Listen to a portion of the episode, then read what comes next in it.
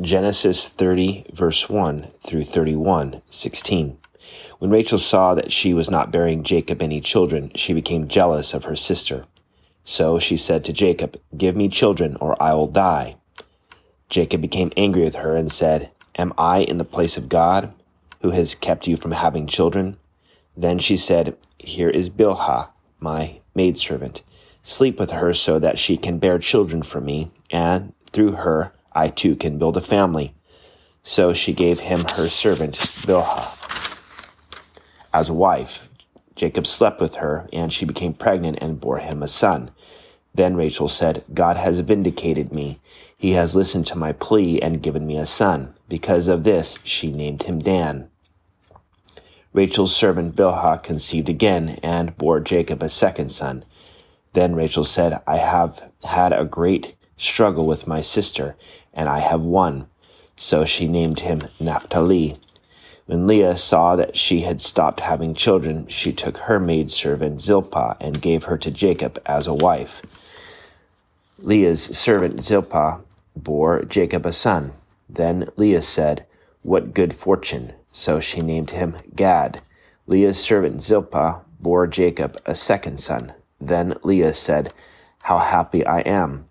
The women will call me happy. So she named him Asher. During wheat harvest, Reuben went out into the fields and found some mandrake, mandrake plants, which he brought to his mother Leah. Rachel said to Leah, Give me some of your son's mandrakes. But she said to her, Wasn't it enough that you took away my husband? Will you take away my son's mandrakes too? Very well, Rachel said, He can sleep with you tonight in return for your son's mandrakes.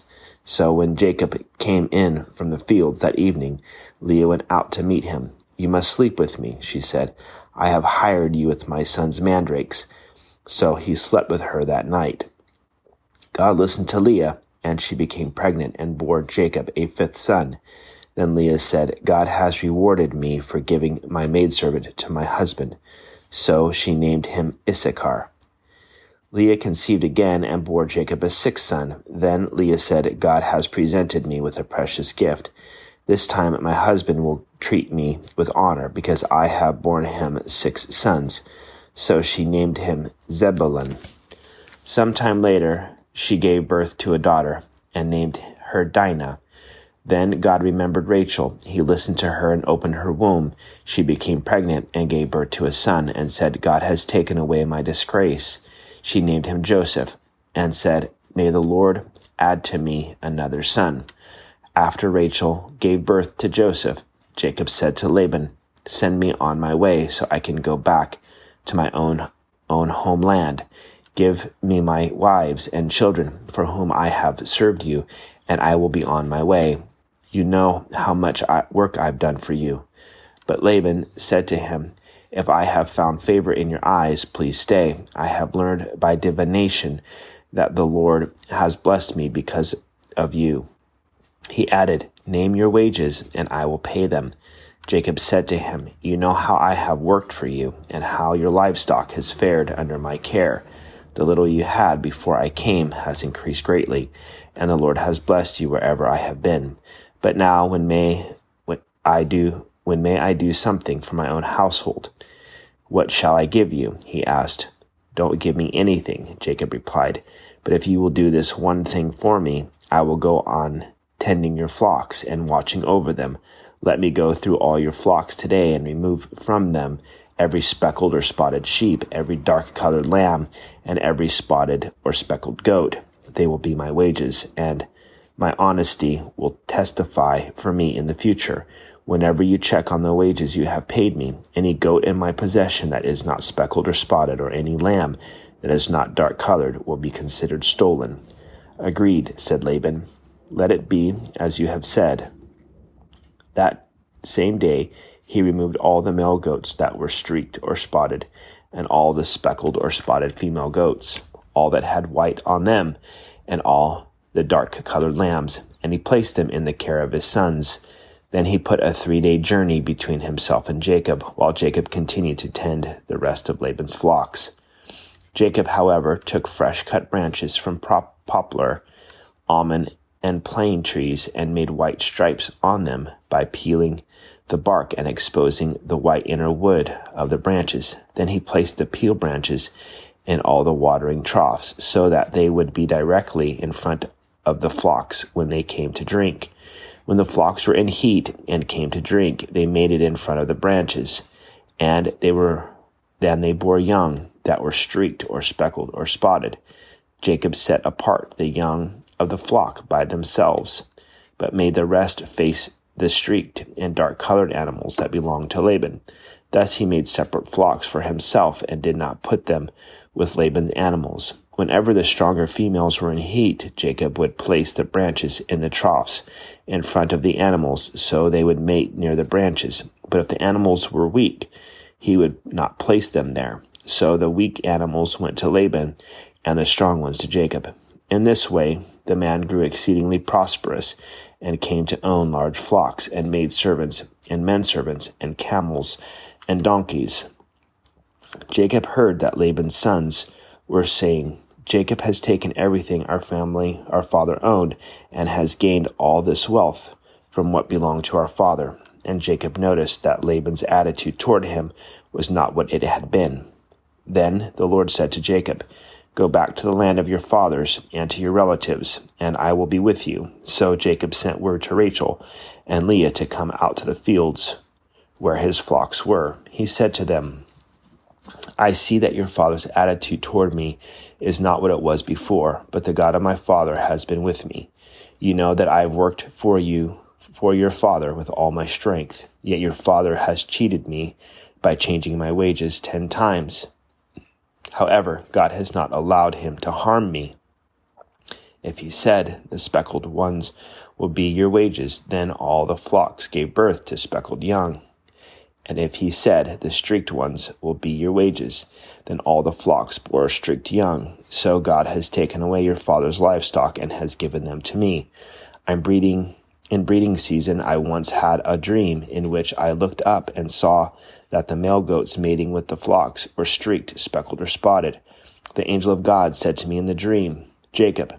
I answered, Here I am. And he said, Look up and see that all the male goats mating with the flock are streaked, speckled and sp- speckled or spotted. For I have seen all that Laban has been doing to you. I am the God of Bethel where you anointed a pillar, and where you made a vow to me.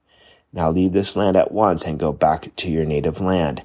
Then Rachel and Leah replied, Do we still have any share in the inheritance of our father's estate? Does he not regard us as foreigners? Not only has he sold us, but he has used up what was paid for us. Surely all the wealth that God took away from our Father belongs to us and our children, so do whatever God has told you. Matthew 10 1 through 25. He, Jesus, called his twelve disciples to him and gave them authority to drive out evil spirits and to heal every disease and sickness.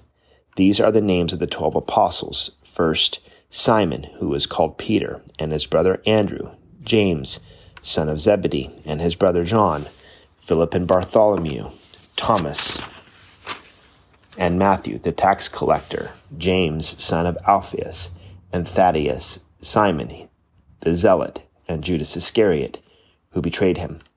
These twelve sent out with the following instructions Do not go among the Gentiles or enter any town of the Samaritans. Go rather to the lost sheep of Israel. As you go, preach this message The kingdom of heaven is near heal the sick, raise the dead, cleanse those who have leprosy, drive out demons. Freely you have received, freely give. Do not take along any gold or silver or copper in your belts. Take no bag for the journey, or extra tunic, or sandals, or a staff. For the worker is worth his keep. Whatever town or village you enter, search for some worthy person there and stay at his house until you leave. As you enter the home, give it your greeting. If the home is deserving, let your peace rest on it. If it is not, let your peace return to you. If anyone will not welcome you or listen to your words, shake the dust off your feet. When you leave that home or town, I tell you the truth, it will be more bearable for Sodom and Gomorrah on the day of judgment than for your own town. I am sending you out like sheep among wolves. Therefore, be as shrewd as snakes and as innocent as doves. Be on your guard against men. They will hand you over to the local councils and flog you in their synagogues. On my account, you will be brought before governors and kings and witnesses to them and to the Gentiles. But when they arrest you, do not worry about what to say or how to say it. At that time, you will be given what to say, for it will not be you speaking, but the Spirit of your Father speaking through you. Brother will betray brother to death, and a father is ch- is child. Children will rebel against their parents and have them put to death. All men will hate you because of me, but he who stands firm to the end will be saved. When you are persecuted in one place, flee to another. I tell you the truth. You will not finish going through the cities of Israel before the Son of Man comes. A student is not above his teacher, nor a servant above his master. It is enough for the student to be like his teacher, and the servant like his master.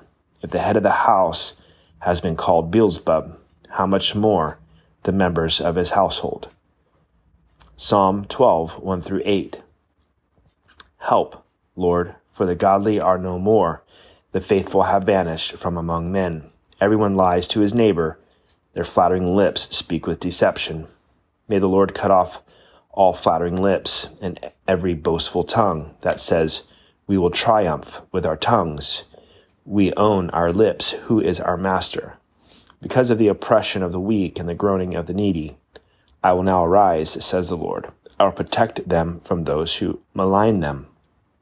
And the words of the Lord are flawless, like silver refined in a furnace of clay, purified seven times. O Lord, you will keep us safe and protect us from such people forever. The wicked freely strut about when what is vile is honored among men. Proverbs 3 13 through 15. Blessed is the man who finds wisdom, the man who gains understanding, for she is more profitable than silver and yields better returns than gold. She is more precious than rubies. Nothing you desire can compare with her.